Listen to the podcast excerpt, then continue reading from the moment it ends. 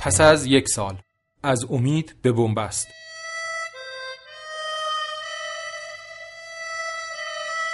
گزارشی از پرونده قتل ها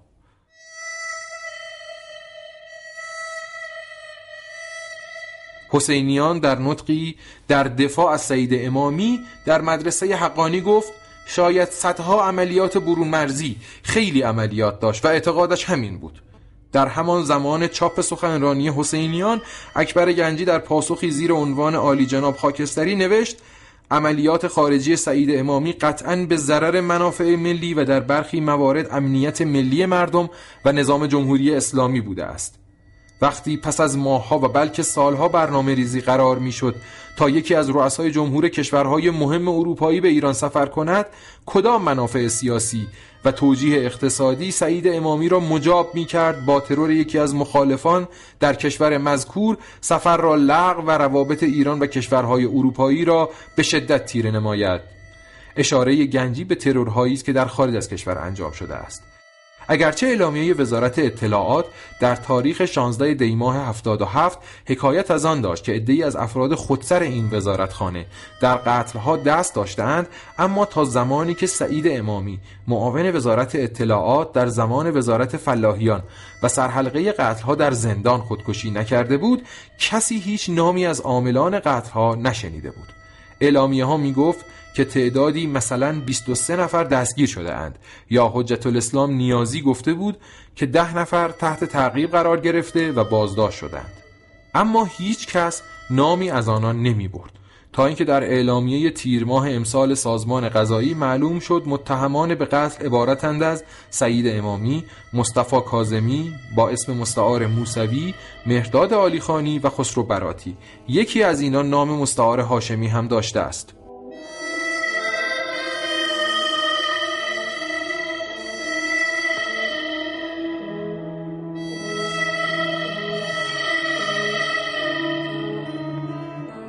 از این میان درباره سعید امامی که رهبر گروه بود در تاریخ 13 مرداد گفته شد که در حمام زندان با داروی نظافت خودکشی کرده است. سعید امامی از تاریخ بازداشت در پنجم بهمن 77 تا 26 خرداد ماه امسال که خودکشی کرد پنج بار دست به خودکشی زده بود. تا آن زمان تعداد کسانی که نام سعید امامی معروف به اسلامی را شنیده بودند اندک بود. پس از مرگ بود که شهرت او فراگیر شد. عکس او هم هیچگاه انتشار نیافته بود و بعد از مرگ هم انتشار عکس او ممنوع شد. اول بار یک روزنامه نگار مقیم خارج علیرضا نوریزاده عکس او را در کیهان لندن چاپ کرد. چندین روز بعد در 13 مرداد ماه 78 عکس او در مطبوعات ایران چاپ شد. عکسی که گفته می شود ده 15 سالی با چهره روز او فاصله داشته است. اما روزنامه صبح امروز که ابتدا عکس او را در زمان تحصیل در آمریکا چاپ کرده بود چندی بعد عکسی از او انتشار داد که به سن و سال زمان مرگ نزدیکتر بود. وقتی خبر مرگ سعید اسلامی رسید خبرنگاران برای عکس برداری و دیدن جنازه او آماده شدند. اما جنازه سعید امامی را هیچ خبرنگاری ندید.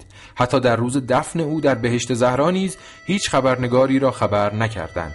معمولا در این گونه موارد در جهان رسم است که برای اطمینان خاطر افکار عمومی خبرنگاران را دعوت می کنند و عکس جنازه را چاپ می کنند در اینجا به جهت انجام نشدن این کارها دو خبرنگار جستجوگر از روزنامه آزاد به بهشت زهرا رفتند و گزارش آنان حکایت از آن داشت که هیچ کس به نام سعید امامی یا اسلامی در بهشت زهرا دفن نشده است.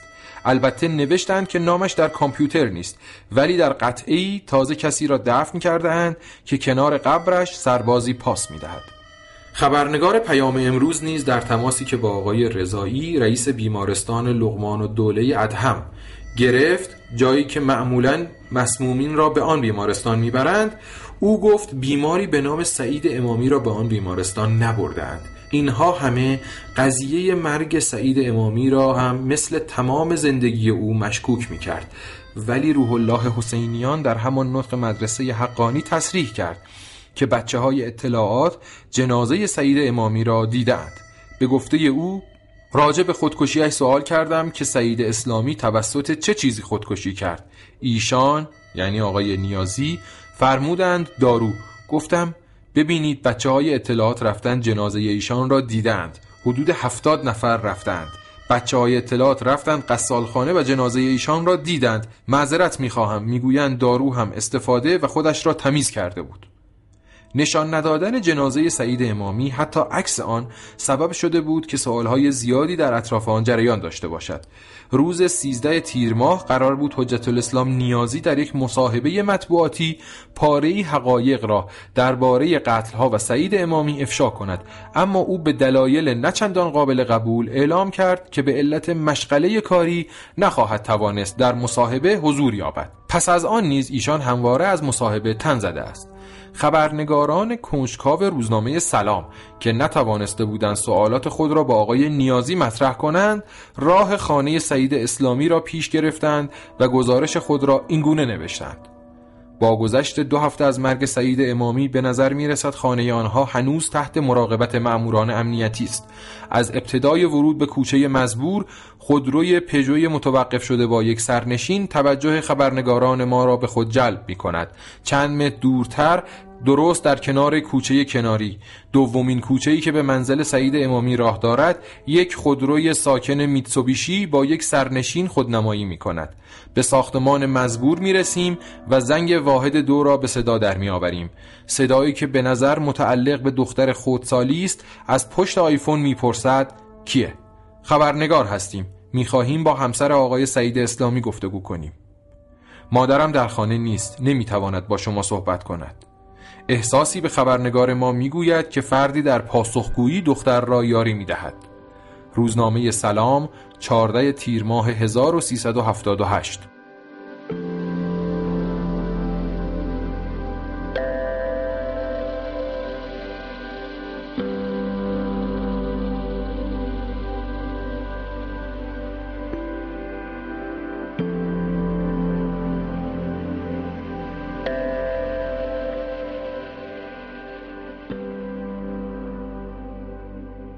برای آنکه به افکار سعید امامی پی ببریم لازم است به گوشه هایی از گزارش ارسالی فرج سرکوهی اشاره کنیم. او می نویسد حاج آقا می گفت ما عوامل و دلایل فروپاشی شوروی را بررسی کردیم. آنها نظام های ایدئولوژیک بودند و ما نظام مکتبی. ایدئولوژی آنها زمینی بود و باطل و مکتب ما آسمانی است و برحق. آنها نیز چون ما موفق شده بودند مخالفان سازمان یافته خود را نابود یا غیر مؤثر کنند. اما زمانی که به دلایل گوناگون فضا را اندکی بازتر کردند با روشنفکران مستقل و منفردی روبرو شدند که به دلیل فعالیت‌های فرهنگی و علمی و حقوق بشری معروف می‌شوند و چهره. برخی از آنها خطرناک نیستند. با نظام راه میآیند و اهل سازشند و معامله. اناد ندارند. هوای کار را دارند و رابطه خود را با جناهای نظام کاملا قطع نمی کنند اما برخی با کل نظام مسئله دارند. اینها در شرایط بحرانی می توانند به محور یا بلندگوی مخالفان تبدیل شوند. این گونه افراد نه فقط در میان غیر مذهبی ها و غرب باوران که در میان مذهبی ها هم هستند. پس از مرگ سعید امامی مطبوعات کوشیدند تا شرح حالی از او به دست دهند. روزنامه آریا در این زمینه با دکتر ابراهیم یزدی مصاحبه ای چاپ کرد که حاوی اطلاعات تازه بود. سعید امامی در شهریور 1357 یعنی درست چند ماه پیش از انقلاب در 19 سالگی وارد دانشگاه اوکلاهاما شد. او در شعبه استیلواتر درس می‌خواند که از شعب فرعی دانشگاه است. چهار سال بعد در تابستان 1361 لیسانس خود را در رشته مهندسی مکانیک دریافت کرد. در دانشگاه او جذب انجمنهای اسلامی شده بود و در بین دانشجویان به دلیل صدای بلند و رسایی که داشت معروف به سعید بلندگو بود.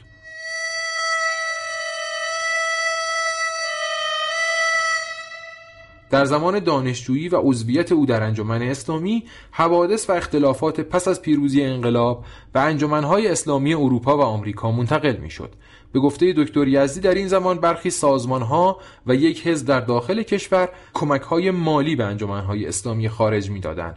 با این کمکها دانشجویان به مخالفت با کادرهای قدیمی و سیاستها و خط های گذشته تحریک می شدند با کمک پولهایی که از ایران رسیده بود و با یارگیری دانشجویان جدید نوعی کودتا در انجمن صورت گرفت که در آن سعید امامی نقش فعالی داشت و سرانجام دبیر تشکیلات انجمن اسلامی دانشجویان در آمریکا و کانادا شد.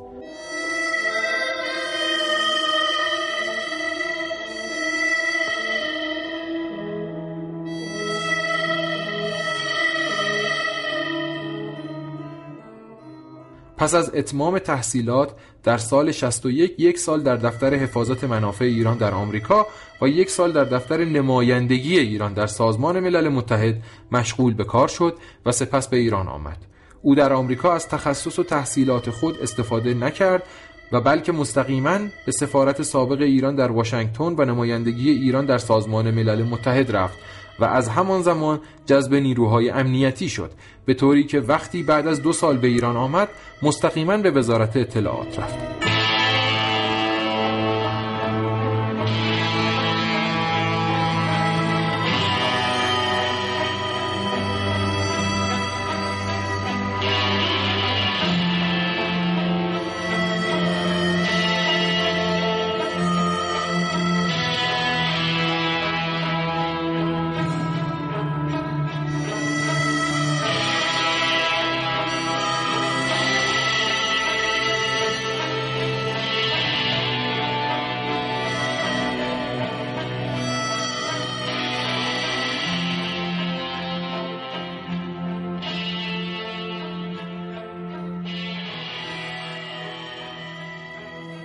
دکتر یزدی که از ارتقای مقام او متعجب است می‌گوید سوال این است که چطور کسی که در 19 سالگی وارد دانشکده شده در سال 1361 فارغ و تحصیل شده در 25 سالگی به ایران آمده در سال 67 یا 68 که 29 یا 30 سال داشته به بالاترین مقام امنیتی کشور ارتقا می‌یابد. در هیچ سازمان امنیتی در دنیا چنین چیزی سابقه ندارد مگر اینکه فردی یا مقامی به طور خاص از او حمایت کرده و مسبب اصلی ارتقاء او به آن مقام بوده باشد. پاره اطلاعات پدر و اجداد او را اهل آباده می دانند و گفته می شود مدتی نیز در یاسوج و سپس در شیراز ساکن بودند. سعید امامی در زمان ریشهری وارد وزارت اطلاعات شد.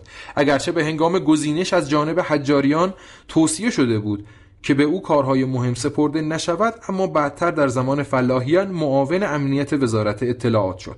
اینکه دقیقا تا چه زمان در این پست بود معلوم نیست ولی تا اواخر دوره آقای فلاحیان او همان سمت مهم را حفظ کرده بود.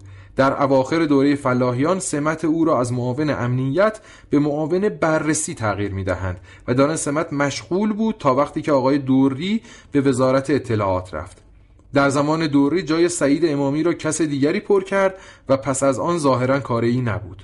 دوری نجف آبادی خود در تکذیب نامه ای که برای روزنامه سلام فرستاد تصریح کرد که در زمان مسئولیتش در وزارت اطلاعات سعید امامی مسئولیت امنیتی و اجرایی نداشت و قبلا از این مسئولیت کنار گذاشته شده بود. دوری نوشته بود که در زمان این جانب به نام برده تنزل رتبه داده شد و به یک کار حاشیه‌ای و بدون مسئولیت اجرایی گمارده شد. سعید امامی علاوه بر کارهای امنیتی و اطلاعاتی در فعالیت‌های رسانه‌ای نیز به شدت فعال بود. گفته می شود سریال تلویزیونی هویت که در آن بسیاری از روشنفکران و نویسندگان به همکاری با بیگانگان متهم شده بودند از جمله کارهای اوست. همچنین برخی همچون اکبر گنجی روزنامه نویس معتقدند که فعالیت های رسانه‌ای سعید امامی از این هم گسترده تر و شامل روزنامه های کثیر الانتشار هم می شده است. گنجی نوشته است ستون های با شرح و بیشرح نیمه پنهان و اخبار ویژه را در کیهان سعید امامی شکل داده است. پس از مرگ سعید اسلامی هیچ کس به اندازه روح الله حسینیان به دفاع از او برنخواست. او همچنان که پس از قتلها در برنامه چراغ و در روزنامه کیهان به دفاع از عوامل قتلها برخواسته بود که چند مرتد و ناسبی را کشتند این بار نیز کوشید تا اتهام جاسوسی سعید امامی را بزداید و در مدرسه حقانی قوم گفت اصلا برخلاف مصالح جمهوری اسلامی است که شما اصرار بکنید که تو وزارت اطلاعات آن هم معاون امنیت جاسوس است. اصلا فاتحه این نظام به این گله گشادی و بی حساب و کتابی را باید خواند. تمام بچه های حفاظت اطلاعات از صدر تازه را باید گرفت دستبند به دستشان زد که یک جاسوسی 19 سال 18 سال در حساسترین جاهای وزارت اطلاعات ما داشته کار می کرده و کسی خبردار نشده. این در حالی است که پیشتر حسین شریعت مداری مدیر مسئول روزنامه کیهان کسانی را که میکوشند با تغییر صورت مسئله سرنخهای بیرونی ماجرای قتلها را پاک کنند و به توهم پراکنی نسبت به خودیها مأموریت ناتمام رژیم اشغالگر قدس را که توسط عاملان قتلها دنبال می‌شد ادامه دهند دشمن نظام خوانده بود. حسینیان در همان سخنرانی ادعا کرد که سعید اسلامی خودکشی نکرده بلکه برخی بازجوها که وابسته به جناه چپ بودند او را کشتند او گفته است می‌پرسم چند بسته داروی نظافت شما به ایشان دادید؟ می‌گویند یک بسته. می‌گویم خب یک بسته چقدر باقی مانده؟ پس از اینکه خودش را تمیز کرده که خورده باشد و مرده باشد. می‌گویند دکترها گفتند که محلول یک استکان. گفتم آخه بابا جون آخه ما خودمون والا یک زمان قاتل بودیم یک زمان زندانبان بودیم یک زمانی همه این چیزها را گذراندیم. تا کنون صدها نفر واجبی خوردند و نمردند. آخه چطور با یک استکان؟ آن هم که شما می‌گویید بلا فاصله بردید به بیمارستان و شستشو دادید. این خورد و مرد. می‌گویند نه نمرد. چهار روز زنده ماند و خوب شده بود و حتی تماس هم گرفتند با ما که بیایید و ببریدش. که یک مرتبه اعلام کردند که ایست قلبی پیدا کرده و بیایید و ببرید که تمام کرد. گفتم آخه جای تحقیق دارد. اولا من نمی‌گویم نخورده. شاید خط بهش دادند همان بازجوهایی که چپ بودن و کسانی که پرونده دستشان است. این کار را بکن بیا بیرون نجاتت می دهیم چون خودش هم گفت آنجا داد و بیداد می کرد و گفت آقا به داد من برسید. پدرم را در آوردند کشتنم شکنجم می کنند توی بیمارستان داد و بیداد می کرد شاید واقعا همین. خطی به او دادند و بعد آوردند از بیمارستان آمپول هوا به زدند. البته حسینیان بعدها به مطبوعات اعلام کرد من نگفتم یک زمان قاتل بودیم. گفتم یک زمان قاضی بودیم.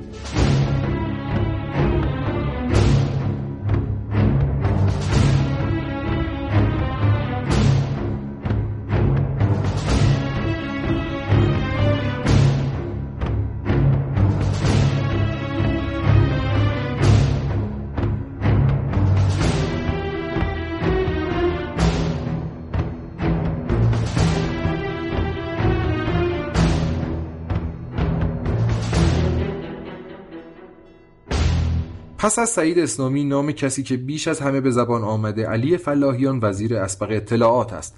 کسی که از سال 68 تا سال 76 یک سره تمام اختیارات اطلاعاتی کشور در دست او بود و در چشم منتقدان مسئولیت تمام اعمال غیرقانونی دوره خود و حتی بعد از خود را به گردن دارد. فلاحیان از همان روزی که قرار شد به وزارت منصوب شود با مخالفت هایی روبرو شد که نشان می‌داد عده او را دارای آن شرایط نمی‌دانند که در رأس وزارت اطلاعات قرار گیرد. شاخصترین آنها مخالفت های ابراهیم اسقرزاده در مجلس سوم است. زمانی که موضوع رأی اعتماد به فلاحیان عنوان شد ابراهیم اسقرزاده دانشجوی پیشین خط امام عضو کنونی شورای شهر تهران که در آن زمان نمایندگی مردم را در مجلس بر داشت سخنانی علیه وزارت فلاحیان بر زبان راند.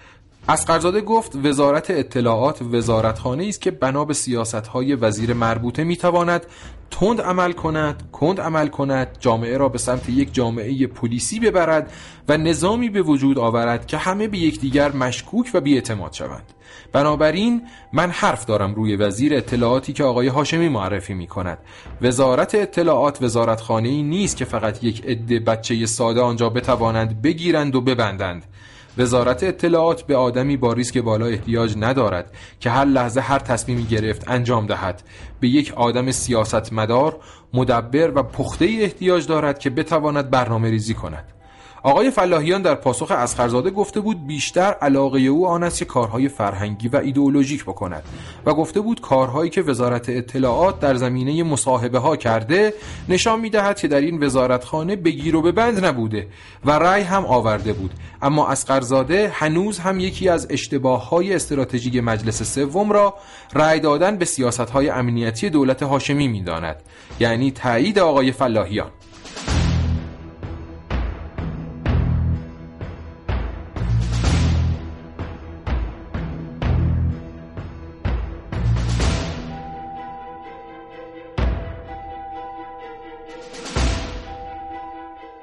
فلاحیان در مهر ماه سال 72 به آلمان سفر کرد. او در این سفر با اشمیت باور همتای آلمانی خود ملاقات کرد. این ملاقات ها سبب اعتراض های وسیع در داخل و خارج آلمان شد. دولت آمریکا و انگلستان و فرانسه این ملاقات ها را خارج از رویه اتحادیه اروپا و نوعی تکروی برای دولت آلمان اعلام کردند. اما اشمیت باور از آن دفاع کرد و روابط نسبتا حسنه بین وزارت اطلاعات ایران و آلمان ادامه یافت تا آنکه دادگاه معروف به میکونوس در شهر برلین تشکیل شد. میکونوس نام رستورانی بود که در آن عده‌ای از مخالفان کرد ایرانی از جمله صادق شرفکندی کشته شدند. در این دادگاه که حدود یک ماه و نیم پس از سفر فلاحیان به آلمان تشکیل شد در واقع ایران پشت میز محاکمه قرار گرفت و کسانی در پی الغای این ادعا برآمدند که وزارت اطلاعات ایران ترور مخالفان کرد را هدایت و رهبری کرده و مقامات دادستانی آلمان مدعی شدند که دستور قتل رهبران حزب دموکرات کردستان از سوی مقامات ایران صادر شده است.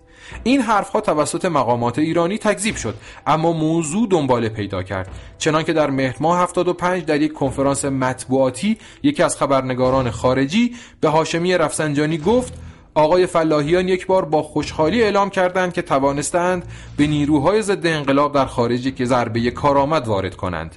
به نظر ما نتیجه منطقی این حرف این است که این سازمان در خارج از ایران فعال است.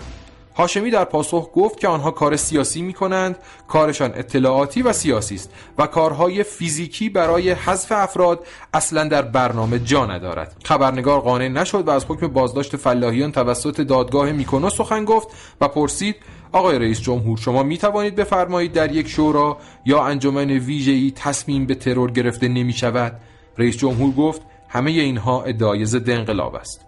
در هر صورت حکم بازداشت آقای فلاحیان در دیماه 1374 در دادگاه آلمانی صادر شد اما مقامات ایرانی به شدت موضوع دخالت ایران در قتل رهبران حزب دموکرات را تکذیب کردند و حتی ولایتی وزیر خارجه وقت تصمیم دادستانی آلمان را مبنی بر صدور حکم علیه فلاحیان خلاف عرف بین الملل و غیرقابل قبول دانست. فلاحیان نه تنها در چهار سال اول ریاست جمهوری رفسنجانی وزیر اطلاعات ماند بلکه برای دور دوم نیز در پست خود ابقا شد.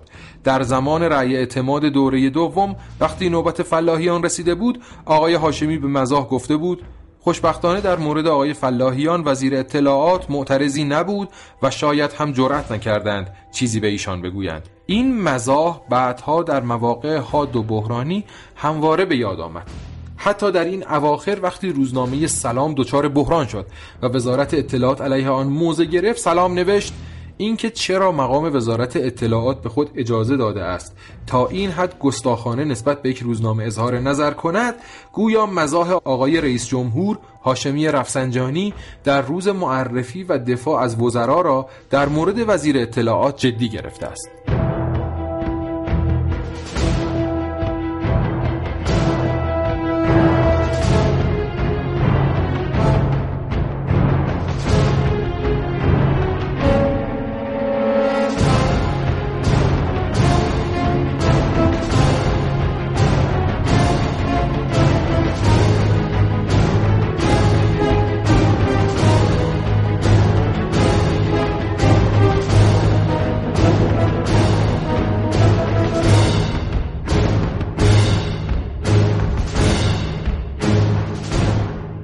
اما پس از قتل‌های زنجیره‌ای حرف‌های آقای فلاحیان زیر سوال رفته و به همین جهت چند ماه پیش بازار شایعات درباره بازداشت او داغ شد. در نیمه های تیر ماه شایعاتی رواج یافت و روزنامه ها نوشتند که از خروج فلاحیان جلوگیری شده و یا احتمالا بازداشت شده است. چنانکه فلاحیان روز 15 تیر ماه در یک تماس تلفنی با روزنامه جمهوری اسلامی توضیح داد که به دلیل تشکیل جلسات مجلس خبرگان در مشهد به سر می‌برد. او در پاسخ خبرنگار این روزنامه درباره سعید امامی و ماجرای قتلها گفت پس از شنیدن این خبر به شدت تکان خوردم و تا مدتی دچار ناراحتی بودم. اما وقتی مطلع شدم که در این رابطه تردیدهایی وجود دارد و مسئله قطعیت ندارد کمی آرام شدم. فلاحیان در همین گفتگو حرفهای آن روزهای روزنامه ها را تکذیب کرد و گفت بحث قتل ها هیچ ربطی به من نداشته و ندارد و چیزهایی که در این رابطه با من مطرح شده تهمت و شایعات بیپایه و اساس است. و در همان روزها هیئت تحقیق و تفحص مجلس برای رسیدگی به موضوع قتل‌های زنجیره‌ای تشکیل شد. در این هیئت که چند تن از نمایندگان جناح راست مانند موحدی ساوجی و رسولی نجات هم شرکت داشتند قندهاری نماینده گرگان گفت از جمله کسانی که لازم است مورد تحقیق و تفحص قرار گیرد علی فلاحیان وزیر وقت اطلاعات است. همان وقت عدهای از نمایندگان مجلس در صدد نوشتن نامه‌ای به هیئت رئیسه بودند تا فلاحیان و حسینیان را برای ادای توضیحات به مجلس فراخوانند. اما بنابر نوشته روزنامه قدس او گفته بود وزیر اگر قرار باشد پاسخ دهد به همراه رئیس خود باید حاضر شود. هرچند این سخن مبنای قانونی نداشت ولی اشاره او به این موضوع حکایت از آن داشت که اگر بخواهند پای او را به میان بکشند او پای دیگرانی را هم به میان خواهد کشید. فلاحیان در همان گفتگو با روزنامه قدس شایعات مربوط به دستگیری و زندانی شدن خود را چنین پاسخ داد. در مورد من همیشه شایعات بوده است و من همیشه از این شایعات خوشحال هستم. یک روز فرار می کنم یک روز پناهنده می شوم یک روز دستگیر می شوم و یک روز هم آزاد می شوم. معلوم می شود با اینکه ما دیگر وزیر نیستیم اما از سایه ما هم می ترسند. روزنامه قدس سی شهریور 78 هر آینه در طول یک سال اخیر یعنی پس از ماجرای قتل ها مطالب زیادی درباره آقای فلاحیان و مسئولیت او در قتل ها نوشته شده. ولی یکی از مهمترین مطالب یادداشتی است که در روز پنجم تیر ماه در روزنامه سلام چاپ شده است.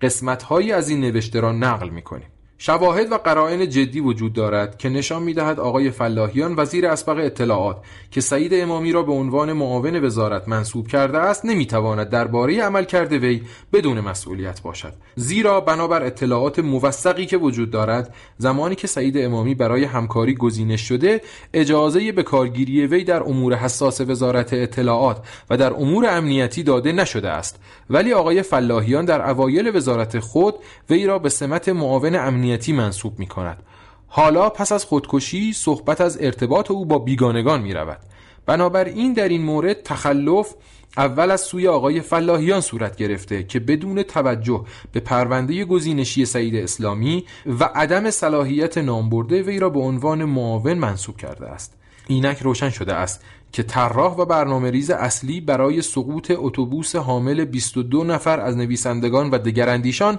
به دره در مسیر ارمنستان در مرداد ماه 1375 سعید اسلامی بوده است. چون این مسئله در همان هنگام در خارج و داخل انعکاس وسیعی یافت و بر اعتبار و حیثیت نظام لطمه جدی وارد کرد باید طراحان و عاملین آن در آن زمان مجازات می شدند ولی هیچ برخوردی از طرف وزیر با سعید اسلامی صورت نگرفت و وی همچنان در مقام معاونت وزارت باقی ماند. این امر قاعدتا به این معنی است که جناب وزیر شخصا از قبل در جریان مسئله بودند کسانی نیز که اجمالا در جریان امور وزارت اطلاعات بودند معتقدند روابط سعید اسلامی و آقای فلاحیان به قدری نزدیک بوده که نمی‌توان پذیرفت این گونه امور بدون اطلاع وزیر صورت می گرفته است. به هر حال دو حالت بیشتر متصور نیست. الف جناب وزیر از قبل در جریان این طرح بوده و موضوع با نظر وی برنامه ریزی و طراحی شده که در این صورت متخلف اصلی شخص وزیر است و باید تحت پیگرد قضایی قرار گیرد ب وزیر از قبل در جریان مسئله نبوده و پس از آن از موضوع مطلع شده که در این صورت باید سعید اسلامی پس از ارتکاب به این اقدام ازل و برای مجازات تحویل مقامات قضایی می‌شد.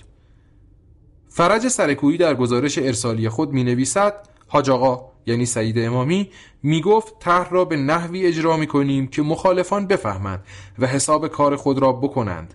با معدوم کردن چند نفر از پیشامدهایی جلوگیری می کنیم که اگر رخ دهند مجبور می شویم تعداد بیشتری را بکشیم. از این سخن چنین برمیآید که سعید امامی و همفکران وی دعوی حفظ نظام را داشتند.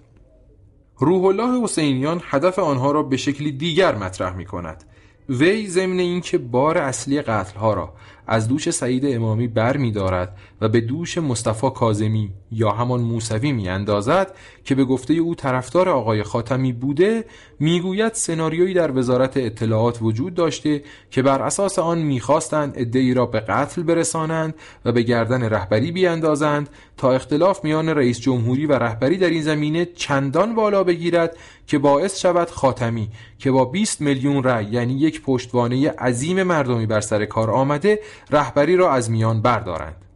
سازمان قضایی نیروهای مسلح نیز در زمانی که عکس سعید امامی را منتشر کردند در اعلامیه‌ای تاکید کرد که این جنایات فراتر از وقوع چند قتل بوده و در راستای توطئه‌ای شوم علیه نظام طراحی و اجرا شده است. بنابر همین اعلامیه علاوه بر مقتولین کسان دیگری نیز در هدف شوم عملیات بعدی آنها قرار داشتند و کشتن عناصر معروف جریانات سیاسی خودی از هر دو جناح فعال کشور در دستور کار قرار داشته است. آیا مقصود این است که نام خاتمی هم در لیست ترور بوده است؟ اعلامیه تا آنجا پیش می رود که می نویسد دو تن از متهمان اصلی یعنی مصطفی کازمی و مرداد آلیخانی در جلسه حضوری دوری نجف آبادی وزیر اطلاعات وقت را تهدید می کنند که اگر اقدامی برای خلاصی آنها صورت نگیرد او را به عنوان عامل قتلها معرفی خواهند کرد. به گفته اعلامیه عاملان قتلها موفق شده بودند. خود را به عنوان عناصر مؤمن و متعهد جا بزنند و تصورات اولیه این بود که اینها با انگیزه دلسوزانه ولی با یک تحلیل غلط به این اقدامات دست دادند بعد از گذشت شش ماه از تحقیقات معلوم شد که نظام اسلامی چه خسارت بزرگ و ضربه جبران ناپذیری از ناحیه کسانی دریافت داشته که فکر می کرده آنها دوست هستند ولی در واقع دشمن بودند.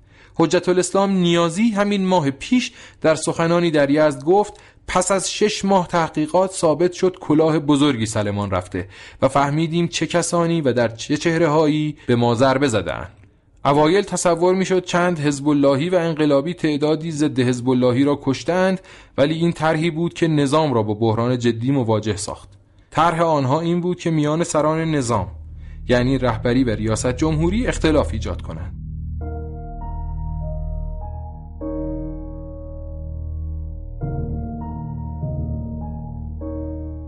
هدف سعید امامی را سرنگونی دولت خاتمی می‌دانند. همچنان که او به دوستانش وعده داده بود که خاتمی را در عرض شش ماه سرنگون کند.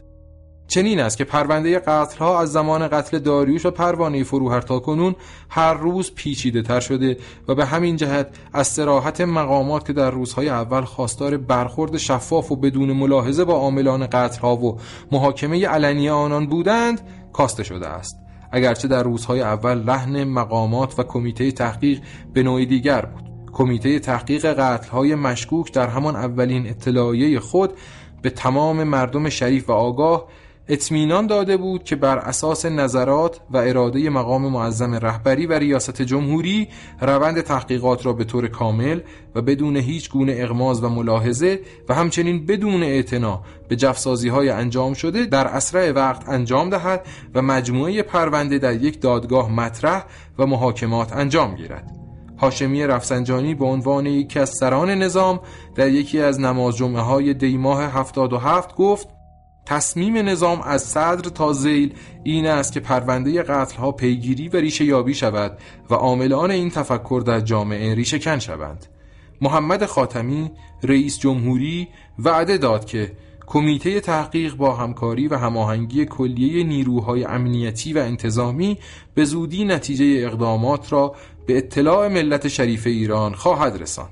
دوری نجف آبادی وزیر اطلاعات وقت گفت مردم و مسئولان باید در مقابل بیحرمتی به قانون و رواج هرج و مرج حساس باشند تا قانون شکنان نتوانند با به کار گرفتن حیله های قانونی به مقصد خود برسند او تاکید کرد در هر تشکیلاتی تخلف روی می دهد. مهم این است که افراد متخلف مجازات شوند و جزئیات حادثه روشن شود همه اینها اوایل کار افکار عمومی را امیدوار کرده بود که اگرچه نابکاری هایی صورت گرفته ولی مسئولان از مجازات نابکاران غافل نخواهند ماند. امروز اما پس از حدود یک سال هر روز اطلاعات کمتری درباره قتل ها منتشر می شود مصاحبه های آقای نیازی متوقف شده هیچ کس نمی داند عاملان قتل ها و دستیاران آنها در چه احوالی به سر می برند یک روز خبر خودکشی یکی شایع می شود روز دیگر همه اینها تکذیب می شود و خبردهندگان تهدید می شوند که به عنوان مزنون به همکاری یا معاونت در توطعه تحت تعقیب قرار خواهد گرفت. یک روز خبر می رسد که همسر سعید امامی به همراه چند تن دیگر از جمله برادرزن یا باجناق مصطفی کازمی یا موسوی دستگیر شده اند. روز دیگر گفته می شود دستگیری آنان بابت سوء استفاده مالی صورت گرفته است. وکلای اولیاء دم می‌گویند پس از گذشت حدود یک سال حتی یک برگ از پرونده را ندیده اند. سهل است. شماره پرونده را هم نمی‌دانند یعنی فرزندان و همسران و وکلای مقتولین نسبت به پرونده نامحرم تلقی می شوند. در عین حال آقای حسینیان می‌گوید که پرونده را زیر و رو کرده است. این موضوعات نه فقط مردم که مسئولان را هم ناامید کرده است. همین اواخر وقتی خبرنگار پیام امروز می‌خواست با یکی از مسئولان و یکی از نمایندگان مجلس مصاحبه کند آنها گفتند که درباره دانشگاه و قتلها گفتگو نمی کنم زیرا پیگیری ها جدی نیست. روی هم رفته پس از حدود یک سال اطلاع روشن و معلومی در اختیار مردم قرار نمی‌گیرد. گویا حق با آقای فلاحیان باشد که در مصاحبه ای گفت به روزنامه هایی که در این خصوص بیشترین مطالب را منتشر کرده اند توصیه می کنم که در زمینه مسائل امنیتی تحمل همراه با اعتماد را پیشه خود نمایند و انتظار نداشته باشند که در خصوص مسائل امنیتی پاسخهای سریح و بدون ملاحظه دریافت دارند. اما حرف حسینیان در مدرسه حقانی را هم نمی‌توان فراموش کرد که به مخاطبان کنجکاو خود گفت قضیه قتل ها مثل اینکه گریبان ما را گرفته. هرچه می‌خواهیم فرار کنیم راه فراری وجود ندارد.